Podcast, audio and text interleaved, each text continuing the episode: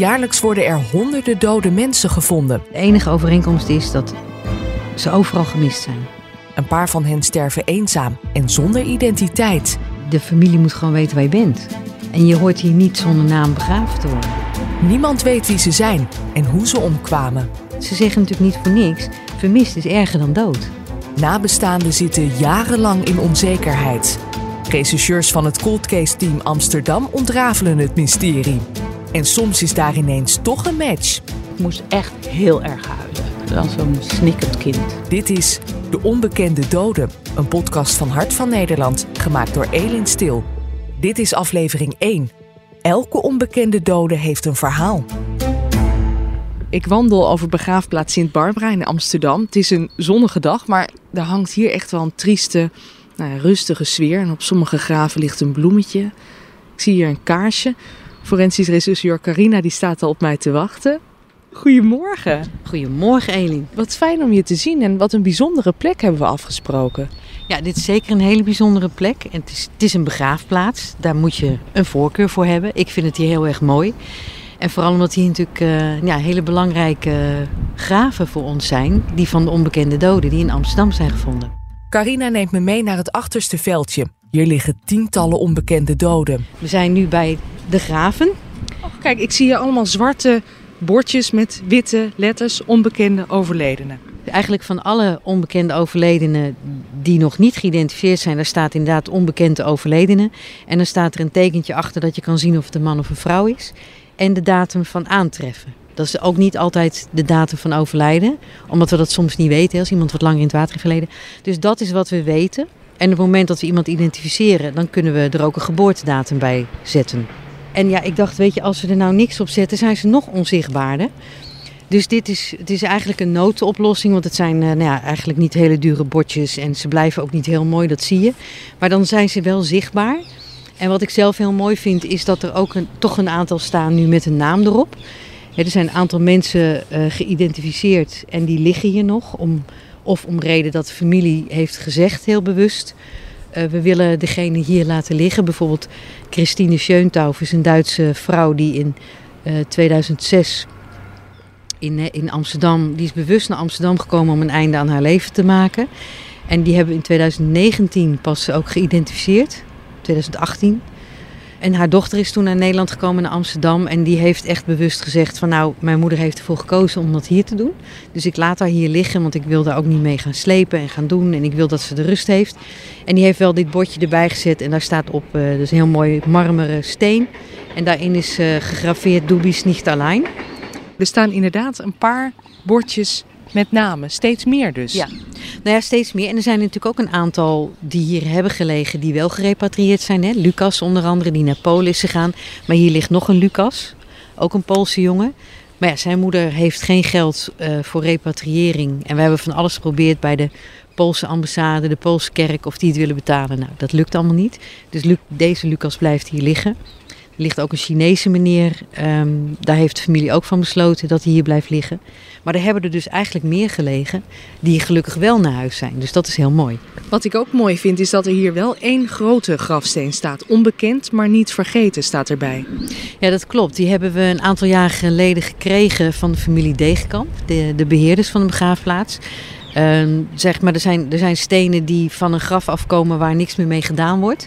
En daar heeft de steenhouwer toen voor ons uh, deze, uh, nou ja, deze zin ingezet. Die hebben we zelf verzonnen. Onbekend maar niet vergeten, omdat ja, je kan daar een heel verhaal op gaan zetten. En we zouden het liefst natuurlijk voor ieder graf een aparte steen willen, maar dat is financieel niet haalbaar. Dus deze steen is voor allemaal. En wat ik zelf ook heel mooi vind, is wat je ziet, is dat er toch uh, bloemetjes staan bij een aantal graven. Ook bij die steen. Zijn, uh, iemand heeft daar bloemen neergezet. Um, er staan ook van die uh, kaarsjes en lampjes. En dat zien we bijvoorbeeld ook na alle zielen. Dat hier toch lampjes worden neergezet en bloemen. Dus kennelijk komen hier ook mensen op bezoek Misschien wel bij familie, dat weet ik niet, omdat hier toch ook een aantal geïdentificeerde mensen ligt. Maar misschien ook wel voor de onbekende doden. En dat vind ik zelf wel heel mooi. Dat, ze, hè, dat, ze toch, nou, dat er mensen komen, dat er belangstelling voor is. Want een paar jaar geleden was die belangstelling er helemaal niet, vertelt Carina, terwijl we naar de beheerder van begraafplaats Sint Barbara lopen. En hier is het ook eigenlijk allemaal begonnen. In 2007 gingen wij een eh, cold case opnieuw, of eigenlijk openen. Uh, en dat was een zaak uit 1999. Een uh, jonge vrouw die in Amsterdam, ergens in het water in de buurt van Diemen, um, is gevonden. En zij was in een kliko-bak gestopt. En zij was ook door een misdrijf om het leven gekomen. En in 1999 is ze niet geïdentificeerd. En in 2007 hebben wij hem opgepakt als cold case. Nou, dan ga je, zeker als forensisch regisseur, ga je natuurlijk kijken wat hebben we allemaal aan sporen. Heb ik een DNA-profiel? Wat kunnen we doen? En toen ontdekte ik dat we eigenlijk niet een goed DNA-profiel van haar hadden. En dat we nog een aantal gegevens misten. Bijvoorbeeld een goede gezichtsreconstructie, want ze was niet meer herkenbaar. En dus er zat maar één ding op en dat was uh, haar graf openen om haar stoffelijke resten op te graven en alsnog die onderzoeken te doen. En toen kwamen we hier op Sint Barbara om nou ja, te kijken waar is het graf en hoe gaan we dat doen. En dat was voor mij ook voor het eerst. En dat hebben we allemaal geregeld. Dus we hebben haar opgegraven, we hebben die onderzoeken gedaan en haar ook weer herbegraven. Op kosten van de politie in Amsterdam, want anders was haar graf geruimd. Nou, dat wilde ik niet. Om de redenen dat je toch iets terug wil geven aan nabestaanden.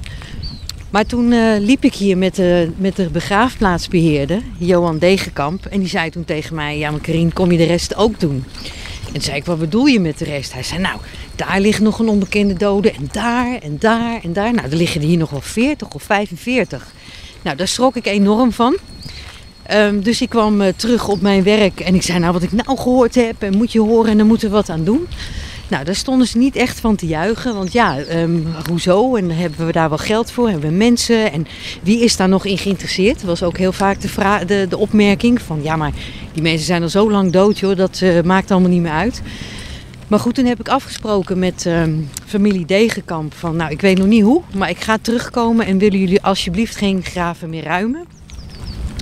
En dat hebben ze gedaan. Dus uh, nou, twee jaar later of zo, drie jaar later hadden we het voor elkaar dat we hier een project van mocht, mochten maken. En toen stonden dus ook de dagen gepland om de graven die geruimd moesten worden, om die te openen en de onderzoeken te doen en weer te herbegraven. En dat hebben we toen ook gedaan. En uh, nou ja, sinds die tijd heeft politie Amsterdam hier dus eigenlijk een eigen veldje uh, met een aantal uh, graven van onbekende doden. Ik ga eens even aankloppen. Goedemiddag, kan ik u helpen? Hi, ik ben Elin Stil, Hart van Nederland. Hallo, ik ben Jacqueline Degenkamp van begraafplaats in Barbara. Dan wil ik graag even met u praten over de begraafplaats Onbekende Doden. Dat kan, kom verder. Dank u wel. ja, jullie zijn hier in verbouwing? Ja. Kijk, dit zijn alle boeken. Oh, die zijn echt heel oud. Ja, en deze boeken, hier heeft mijn opa nog ingeschreven. Dat is wel wel leuk. Kijk, dit heeft mijn opa geschreven. En dat zijn allemaal namen? Ja, van iedereen die hier begraven is. Dit is dan januari 1963. En uh, dit was dan de 39ste begrafenis in 63. Dus dat is veel, want nu hebben we er ongeveer 20 in een maand. En toen zat je, uh, even kijken, op 50 in een maand. Moet je nagaan. Ja, en er staat ook een datum en een klasse bij. Ja. Maar bij de onbekende doden ontbreken de namen ja, er staat de onbekende man of onbekende vrouw. En dan uh, het, nou ja, het nummer, het grafnummer staat erbij. Ja, leeftijd kunnen we natuurlijk niet invullen. Waarom vond jouw familie het zo belangrijk om die documentatie zo goed bij te houden van die onbekende doden? Het is eigenlijk eh, van iedereen. We hebben, uh, hebben vanaf 1845 hebben we de boeken van Begraafplaatsen Liefde hebben we hier allemaal staan. En we vinden het gewoon belangrijk dat uh, als mensen op zoek zijn, zijn naar iemand, uh, nou ja, dat je alles nog terug kan vinden. Ik zal een voorbeeld noemen, bijvoorbeeld uh, in, ja, in, het was heel lang met overleden kindjes, hè, babytjes of leverloos of uh, dat moeders niet te horen kregen waar hun kindje begraven werd. En dat is natuurlijk heel triest. Gelukkig is dat nu allemaal veranderd.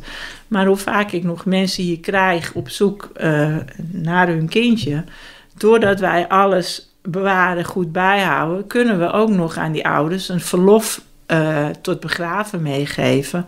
Waarmee ze naar de burgerlijke stand kunnen om hun kindje alsnog een naam te kunnen geven. En wij kunnen bij zo'n kindje uh, ook weer de naam in de boeken schrijven. Maar dat is net zoals bij de onbekende doden.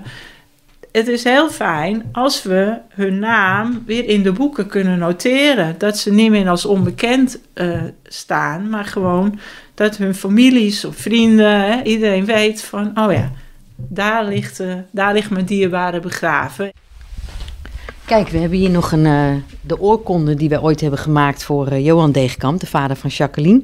Um, als dank voor wat hij, wat hij gedaan heeft om het hele project te starten. Dat we verklaren dat Johan Degenkamp als beheerder van de begraafplaats Sint Barbara te Amsterdam de basis heeft gelegd voor het succesvolle project NN'ers, want zo noemen we de onbekende doden, NN'er, van Nomen Nessico. Uh, door het stellen van enkele belangrijke vragen waardoor het project werd opgezet. En dat was natuurlijk de hamvraag kom je de rest ook doen? Kom je de andere onbekenden ook doen? En voor de rest staat er dan nog dat uh, zijn perfecte administratie is een grote hulp tijdens het project geweest. Tijd om uh, jouw kantoor van binnen te gaan bekijken, denk ik. Moeten we ook gaan doen. Kom.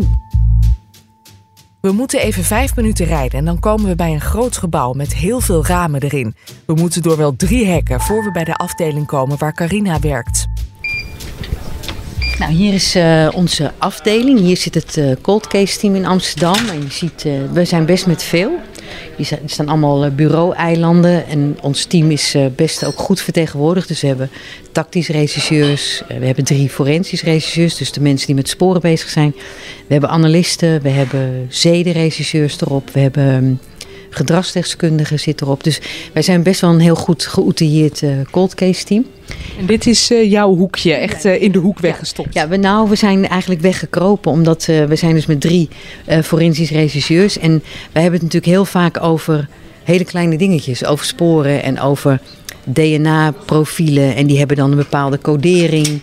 Um, en dat is, dat is allemaal heel precies werk. Dus als we dan tussen alle anderen in zitten, ben je al gauw afgeleid. Dus wij hebben ons expres een beetje teruggetrokken in het hoekje om geconcentreerd eraan te kunnen werken.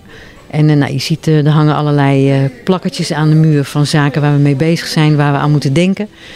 En je hebt een hele grote kast hier staan. We hebben een hele grote kast, die ga ik je laten zien. Maar hier is een hele kast met uh, fysieke dossiers. Allemaal mappen. En daar staat eigenlijk overal nomenessio op. Dus die NN er weer, hè, van, uh, zonder naam. En dan uh, nou ja, zaken van 1989 tot 1990. En zo hebben we het eigenlijk op jaartal ingedeeld. Dus in een aantal mappen zitten meerdere zaken. Maar hieronder, waar ik dan weer heel blij om word, hier onderin staan ook de dossiers met geïdentificeerd bijvoorbeeld. En daar zitten ook meerdere in. Dus daar hebben we een aantal mappen die inmiddels zijn opgelost en opgehelderd. Maar die hebben we hier nog wel staan, omdat het soms ook een misdrijf is. Dus dan wordt het weer een cold case. Wat ik zo bizar vind om te bedenken is, hè, dit zijn zwarte mappen die hier staan. Er zit overal een verhaal achter. En dat is het, hè, dat je wel eens vergeet dat, dat welk dossier ga ik pakken? Welke map pak ik eruit? En ik verbeeld me altijd dat ik dan die andere een beetje teleurgesteld hoor zuchten. Van laat je me vandaag staan. En dat is natuurlijk niet zo, maar dat, het is natuurlijk een keus die je maakt. Maar achter iedere map, een zwarte map, daar zitten meerdere zaken in. Dat zijn dus meerdere mensen, meerdere families die niet weten waar deze persoon is. En wij weten niet wie het is.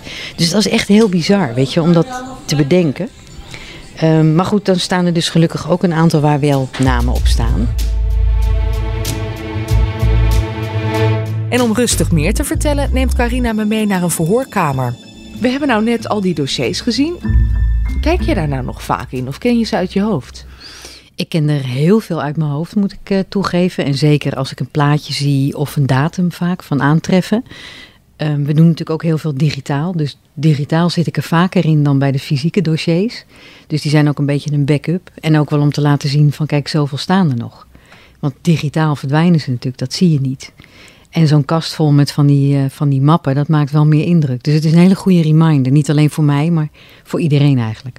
Het waren heel veel dossiers die jij in één keer kreeg. Waar ben jij gestart? Ik heb natuurlijk verteld hoe we gestart zijn. Hè? Ooit op Sint Barbara dat we ontdekten dat er heel veel uh, graven lagen van, uh, waar onbekende doden in begraven waren.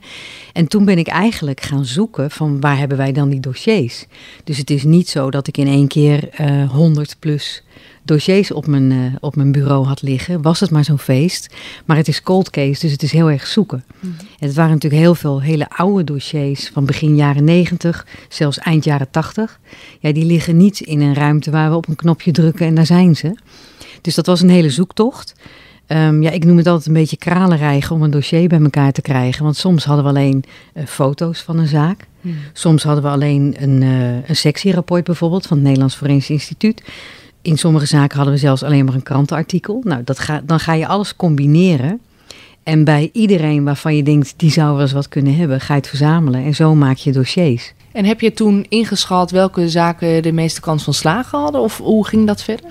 Nou, het was vooral inderdaad eerst inventariseren. Wat zijn het voor zaken? Wat weten we? Want soms hadden we alleen maar een datum van aantreffen en een grafnummer. Ja, dan weet je niks. Maar naarmate de dossiers binnenkwamen en ik meer inzicht kreeg en ook wist waar ik moest gaan zoeken. En wie, welke mensen moest ik bijvoorbeeld hebben bij het Nederlands Forensisch Instituut. Wat voor ons natuurlijk, voor mij als forensisch regisseur heel belangrijk is. Omdat een van de belangrijkste dingen die ik wilde was DNA verkrijgen van die onbekende doden.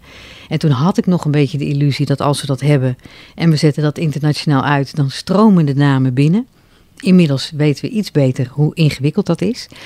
Um, maar waar ik al snel achter kwam, is dat er maar van een heel klein aantal van die onbekende doden, dus dat waren er ruim 100, dat er maar een heel klein aantal, dat we daar een DNA-profiel van hadden. Mhm.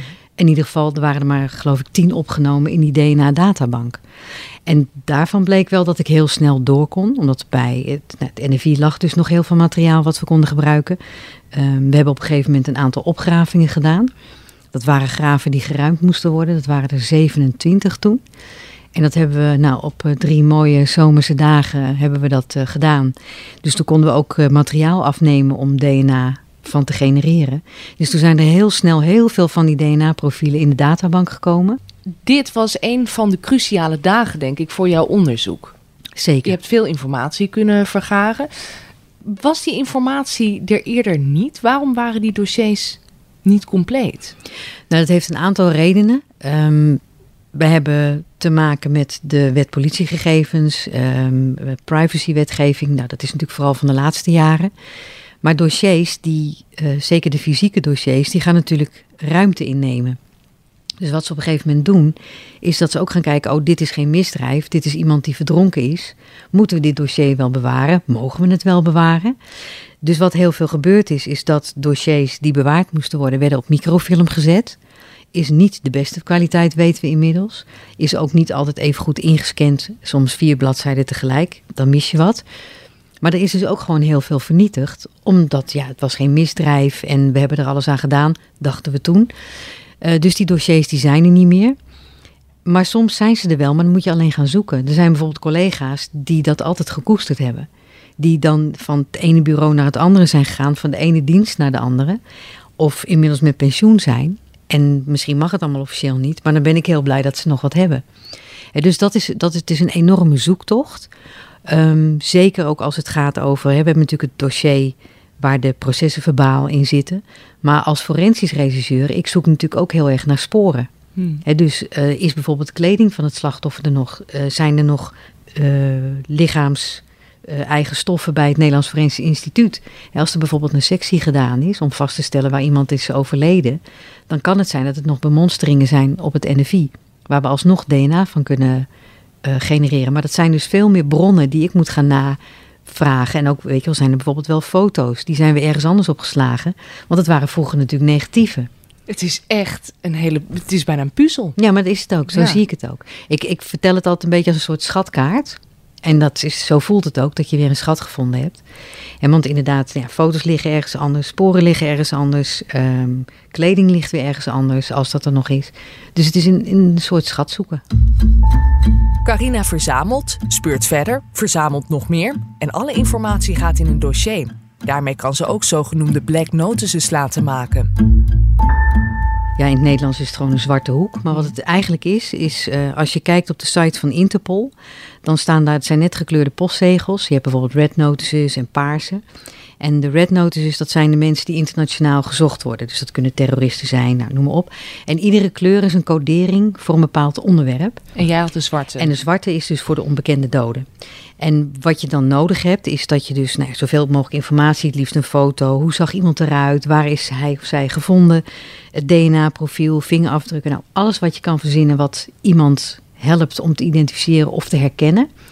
Dat komt op, de, op dat document en dat gaat ook in een databank en dat gaat naar alle aangesloten Interpol-landen. Dus dat zijn er, ik dacht 198 of 194. En dan hoop je natuurlijk dat iemand aan de andere kant van de lijn ook gaat kijken: hé, hey, die past bij een, uh, een vermist persoon. En dat hebben we wel een paar keer gehad. En als je nou kijkt naar een percentage, want je hebt natuurlijk hier de lichamen. Ja. Waar komen zij voornamelijk vandaan? Nou, we hebben nu 41 identificaties in de afgelopen 10 jaar. En wat je ziet is dat er uh, vier mensen uit Nederland kwamen. En de rest komt, nou ja, noem een land, Brazilië, uh, Portugal hebben we, Duitsland, Frankrijk, uh, Spanje, nou, China. Je kan het zo gek niet verzinnen of daar kwamen de mensen vandaan. En dat maakt het natuurlijk ook zo moeilijk. Want als jij op vakantie gaat naar Europa en je familie weet wel, zeker in de jaren negentig, kijk tegenwoordig houdt iedereen alles op de socials bij. Maar in de jaren negentig niet. Dan belde je één keer in de drie weken naar huis als je geld had. Of je stuurde een kaartje. Maar waar je in de tussentijd was, ja, dat wist de familie niet altijd. Dus als iemand dan verdwijnt ergens in Europa, waar ga je dan zoeken? En waar ga je een aangifte doen? En we hebben bijvoorbeeld een, een Braziliaanse jongen uh, geïdentificeerd. Die is vanaf 2005 uh, lag hij hier als onbekende dood in Amsterdam. En zijn familie heeft hem eigenlijk in Brazilië al heel snel als vermist opgegeven.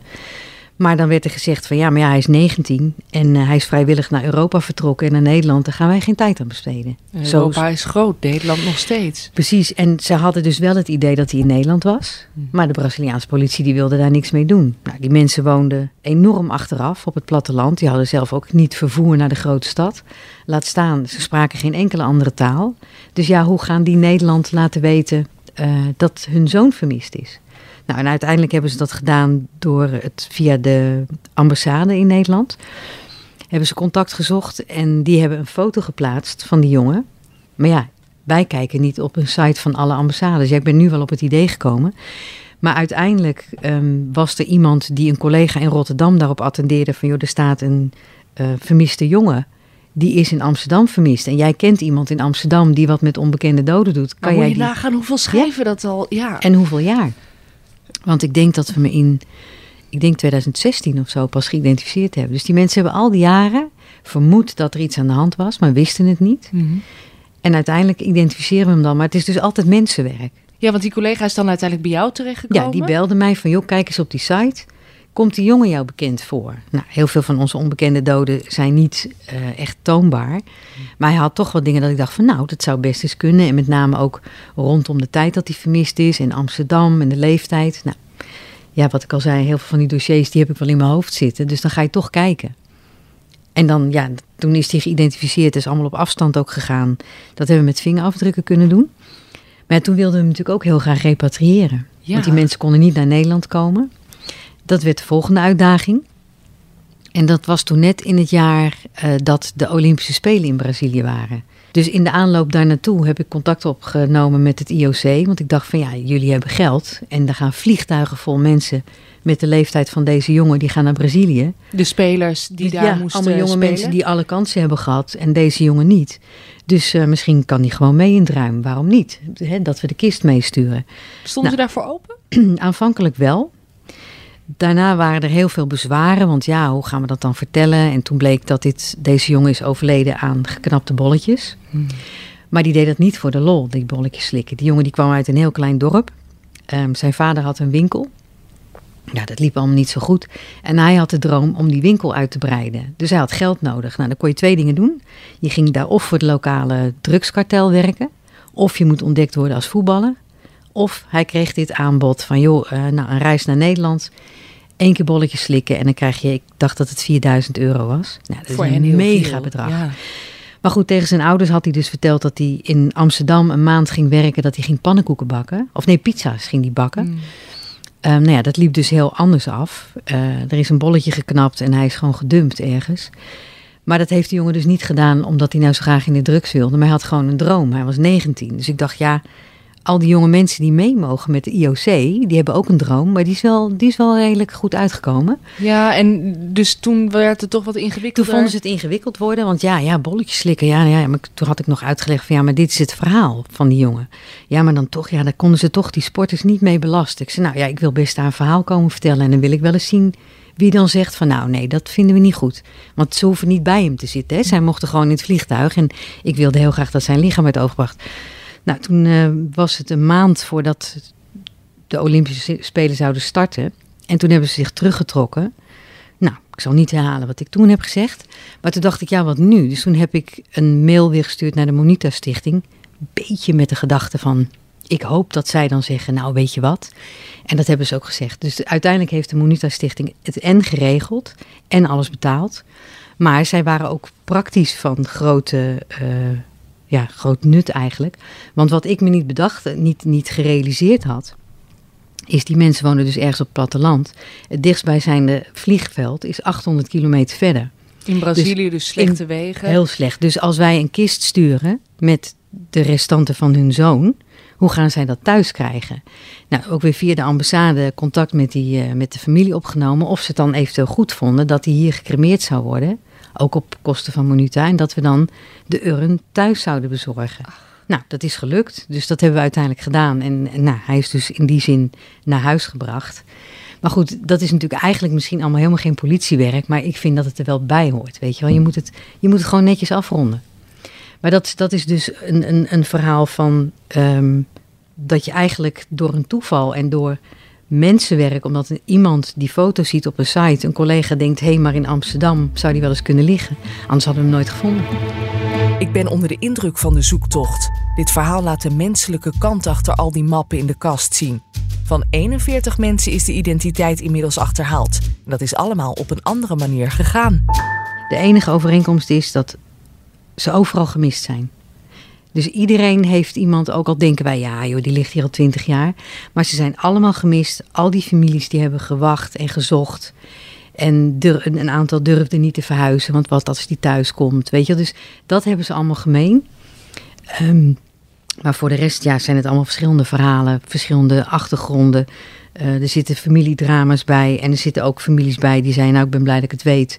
We hebben hem wel gemist, maar ik hoef hem niet, we gaan hem niet repatriëren. Laat maar liggen in Amsterdam, want nou, daar ligt hij al zo lang. Dus het is ook heel verschillend hoe erop gereageerd wordt. Want het zijn niet alleen misdaden. Nee. Nee, wij maken geen onderscheid in of iemand door een misdrijf is overleden of niet. Omdat we ook vinden, weet je, iedereen heeft recht op een naam. En of jij nou met een blootje te veel op verdronken bent in de gracht. Of ehm, je hebt een einde aan je leven gemaakt. Of je bent een natuurlijke dood over, overleden. Ehm, of je bent vermoord. Ja, de familie moet gewoon weten waar je bent. En je hoort hier niet zonder naam begraven te worden. Dat hoort gewoon niet. Toen ik begon met de podcast vroeg ik ook aan jou, hè, eh, ga je dan eh, op pad en hoe werkt dat? En toen zei je, ja, heel veel doe ik van achter mijn bureau. Ja, het is heel veel toch bureauwerk, omdat we gelukkig steeds meer digitaal hebben waar je in kan zoeken.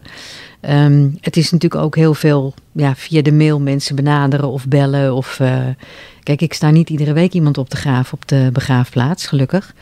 Eh, dus het is, ja, het is vooral zorgen dat je een goed netwerk hebt.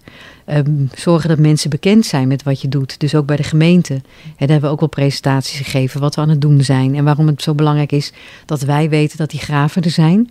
Dus je gaat begraafplaatsen benaderen van liggen er bij jullie nog onbekende doden. Dus je moet een, een netwerk hebben. Ehm, ja, en dat kan toch vaak van achter je bureau.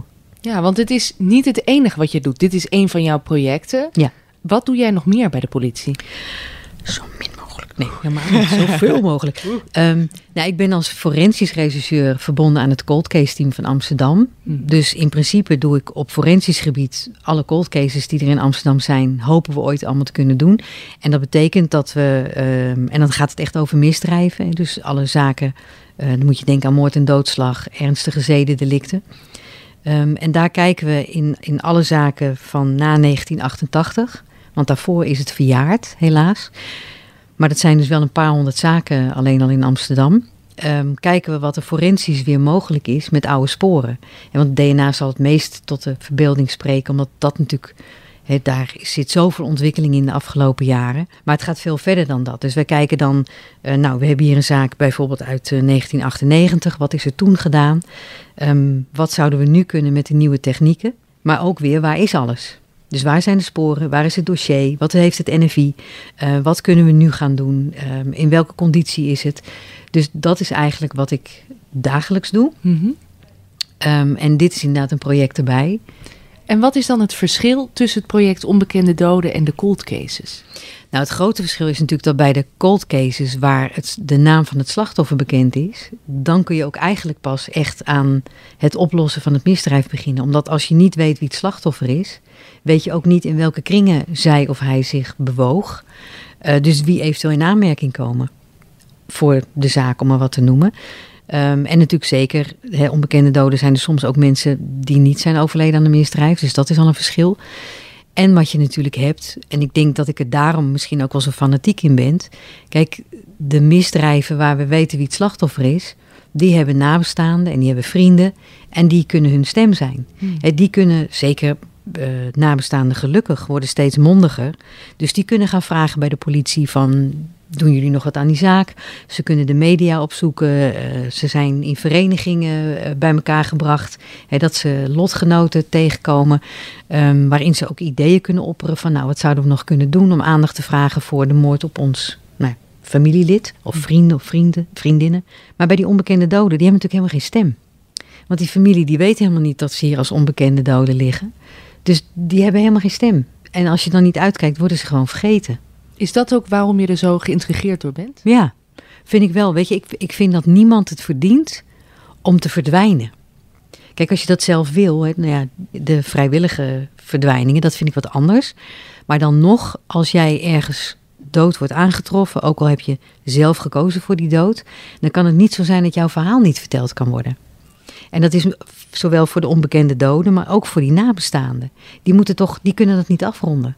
Die moeten toch weten wat er gebeurd is en waar iemand begraven is en wat de omstandigheden waren, want dat is heel belangrijk voor mensen. Kun je die context vaak geven?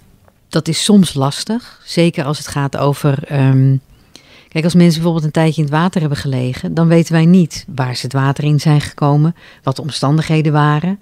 Uh, zijn ze er bewust ingesprongen? Soms kunnen we nog wel nagaan of iemand verdronken is, maar dan weet je nog niet of ze bewust in het water zijn gesprongen. Hè, want daar hebben we wel voorbeelden van, omdat mensen het dan zien gebeuren. Dus soms kun je wel de omstandigheden beschrijven, maar je kan natuurlijk nooit iemands gemoedstoestand beschrijven. Want dat weet ik niet. Als er geen afscheidsbrief is, of, of ook inderdaad als iemand vermoord is en we weten helemaal niet de omstandigheden, omdat iemand pas na een tijd gevonden wordt. Um, of iemand die. Um, nou ja, door een natuurlijke oorzaak is overleden, dan weet je dat vaak wel. Hmm. Maar waar die dan bijvoorbeeld de periode daarvoor is geweest, weten we niet. Nee. En we hebben wel voorbeelden uh, van mensen die. Uh, een, een, een, man die verdween uit Duitsland. En die is dus in Nederland wel aangetroffen. Die had een einde aan zijn leven gemaakt. Was een man op leeftijd. Maar hij, daar zit een paar dagen tussen de dag dat hij verdween uit Duitsland. En dat hij hier werd gevonden. Ja, wij weten niet waar hij in die tussentijd geweest is. En dat, en dat is nu lastig. Om dat te... is lastig, ja. ja. Carina vertelde het al even. Het was een speurtocht om de dossiers bij elkaar te krijgen. Ik vind het treurig. Mensen die eenzaam sterven en aan de andere kant families die jaren en jaren wachten. Het team doet er nu alles aan om ze toch bij elkaar te krijgen. Maar soms had dat veel eerder gekund. Ik weet niet zozeer of het, het een kwestie is van dat het niet goed is vastgelegd. Het is met name dat het niet op één plaats staat. Dat het toen niet digitaal was. Ja, want dat waren nou eenmaal uh, mufruikende dossiers inmiddels met, uh, met nietjes erin. Um, het zijn keuzes die gemaakt zijn toen we overgingen op digitale systemen. Dat niet alles is ingescand overgezet. Daar heeft het mee te maken. Maar je hebt ook te maken met verschillende partijen. Kijk, het moment dat, uh, zeker in de jaren negentig, toen we nog geen nationale politie waren, maar we nog heel erg aparte afdelingen hadden, dan had je in Amsterdam de waterpolitie. Mm. Dus dan werd er een, iemand gevonden in het water. En daar ging de waterpolitie heel veel werk aan besteden, want dat is het niet. Weet je, het is niet dat het geen aandacht heeft gehad. Dat is het absoluut niet. Dus die dossiers, als je ze eenmaal hebt, dan zie je dat er heel veel gedaan is. Maar dan was bijvoorbeeld werd een vermissing opgegeven in Amsterdam. Maar dat was niet bij de waterpolitie. Dat, was, bij, de, gewone politie. Ja. Er werd heel veel aan gedaan over het algemeen. Dat werd ook heel goed vastgelegd. Maar als dat niet bij elkaar komt, dan kan je dus heel lang bezig zijn met iemand die in het water is gevonden. Daar kan je jarenlang onderzoek aan naar doen. Maar aangezien de waterpolitie een ander systeem had dan de politie in Amsterdam, of in Friesland of in Groningen, maakt niet uit. Maar dat kwam niet bij elkaar, want het was niet één landelijk systeem. En er was wel een landelijk systeem waar en de onbekende doden in opgenomen konden worden en vermiste personen. Maar dat was wel, nou, laat ik het houtje touwtje noemen. Maar dat kwam ook omdat het systeem zich er niet voor leende. Ja, er is natuurlijk in een aantal jaren is er zoveel verbeterd aan wat erin kan. Bijvoorbeeld, daar konden geen foto's in, daar kon geen DNA-profiel in. Dat was een beschrijving. Dus dan mis je echt moest- ja, en niks automatisch. Hmm. En dat is nog niet altijd, maar DNA gaat natuurlijk wel automatisch vingerafdrukken. En dus er is in korte tijd, relatief korte tijd, heel veel verbeterd. Maar met terugwerkende kracht is, is dat nog zoals het toen was. Ook dus dat dossier van de waterpolitie is nog steeds van de waterpolitie. En als wij dat niet naar voren halen, dat geldt bijvoorbeeld ook voor de spoorwegpolitie. Hmm. Het moment dat mensen eh, overlijden op het spoor, omdat ze daar eh, bewust een einde aan hun leven wilden maken, die dossiers van ook weer uit de jaren negentig, dat was ook een apart systeem. Maar ook bij hun is heel veel niet bewaard. Want het is geen misdrijf, iemand heeft daar zelf voor gekozen, dat is vastgesteld. Zij hebben het vastgelegd in een dossier. Maar er kwam dan een gedigitaliseerd systeem. En dan kostte natuurlijk heel veel geld om alles op te nemen. Dus er zijn keuzes gemaakt. En dat kun je theoretisch verklaren. Je kunt het uitleggen. Maar ik vind het geen excuus. Nee, dus jij niet. bent dat nu weer zelf Dat doen we zelf. Heb je dan een voorbeeld van een zaak die je achteraf hebt kunnen uitlopen, die je toch bij elkaar hebt kunnen brengen?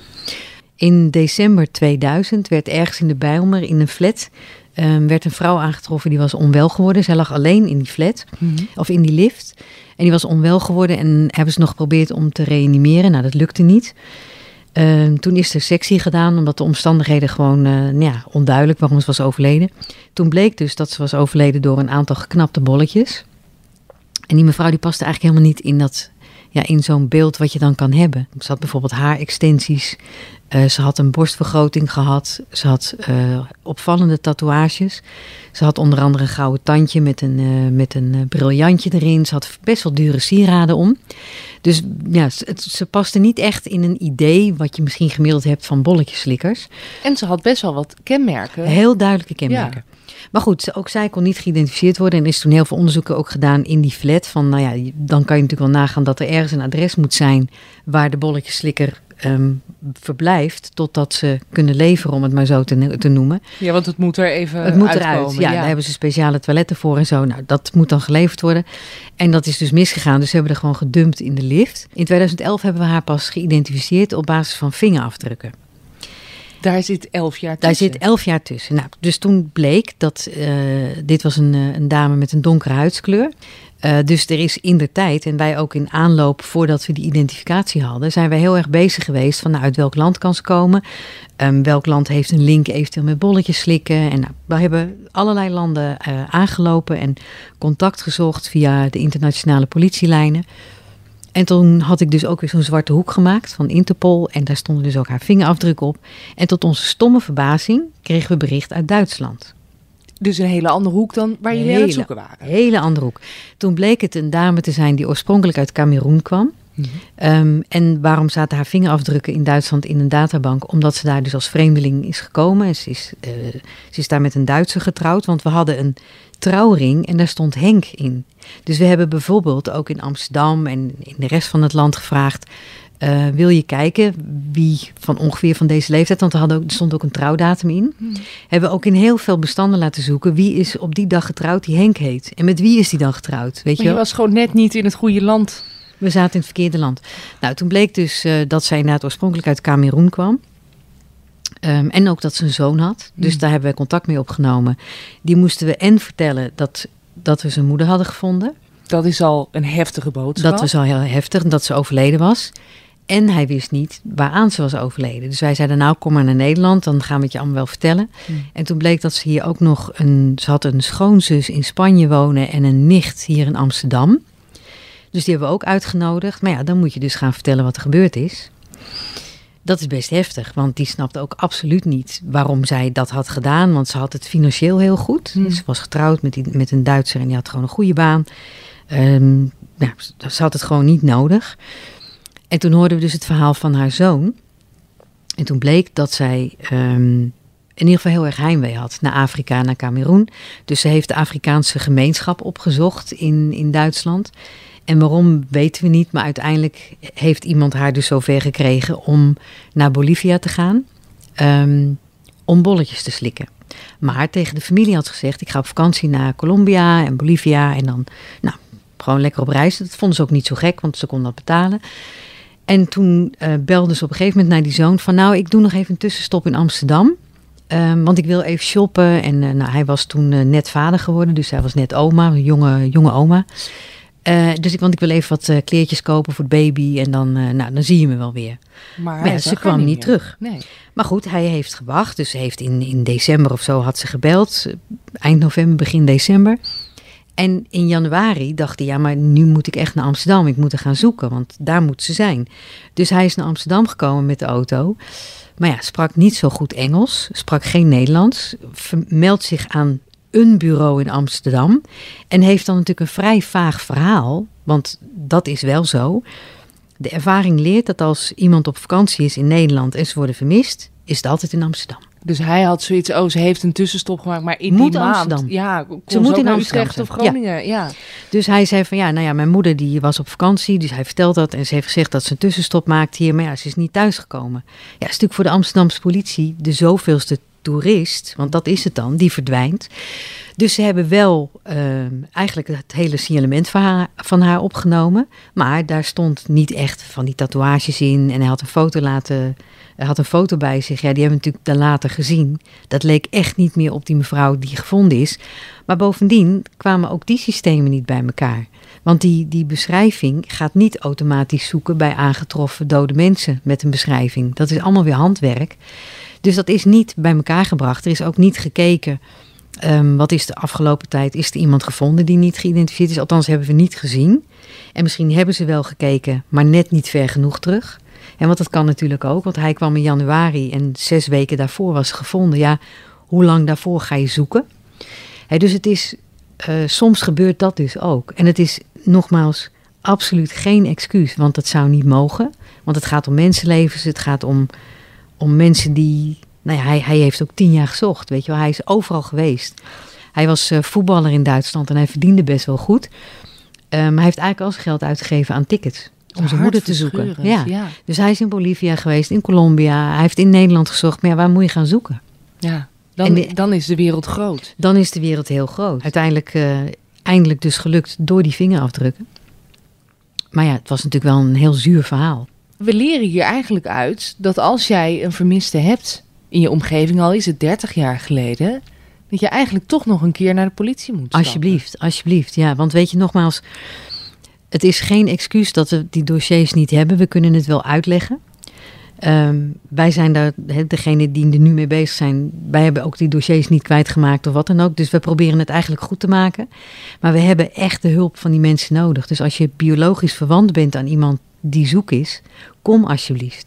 Weet je, we doen geen gekke dingen met de DNA, maar dat gaan we allemaal uitleggen. Maar daarmee kunnen we misschien nog wel heel veel mensen identificeren. Want alleen al in Amsterdam zijn het er nog meer dan 60.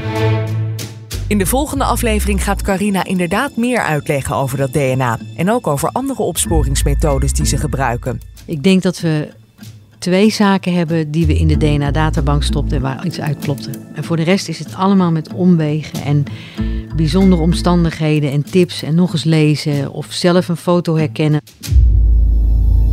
Met haar collega Ari duik ik de dossiers in. En voor sommigen, ja, daar hebben we maar één of twee blaadjes van. Ja, en daar, daar moeten we het dan helaas mee doen. Maar dan is er ineens soms toch een match. Ken je iemand die al lang vermist is? Het kan dus helpen om opnieuw naar de politie te stappen. Alle onbekende doden staan ook op politie.nl onder het kopje gezocht en vermist. De Onbekende Doden is een podcast van Hart van Nederland, gemaakt door Elin Stil. De eindredactie is in handen van Irene Jansen en de productie van Daniel Bom. De vormgeving is gedaan door Daniel Bohuis. Vond je deze podcast interessant? Geef hem een review in de podcast-app en deel hem. Hart van Nederland heeft meer crime podcasts, zoals Vrouwenmoord over femicide en Bloedband, waarin familieleden van daders aan het woord komen. Of luister eens naar Moord in de spirituele winkel over de moord op Iselle van de Velde.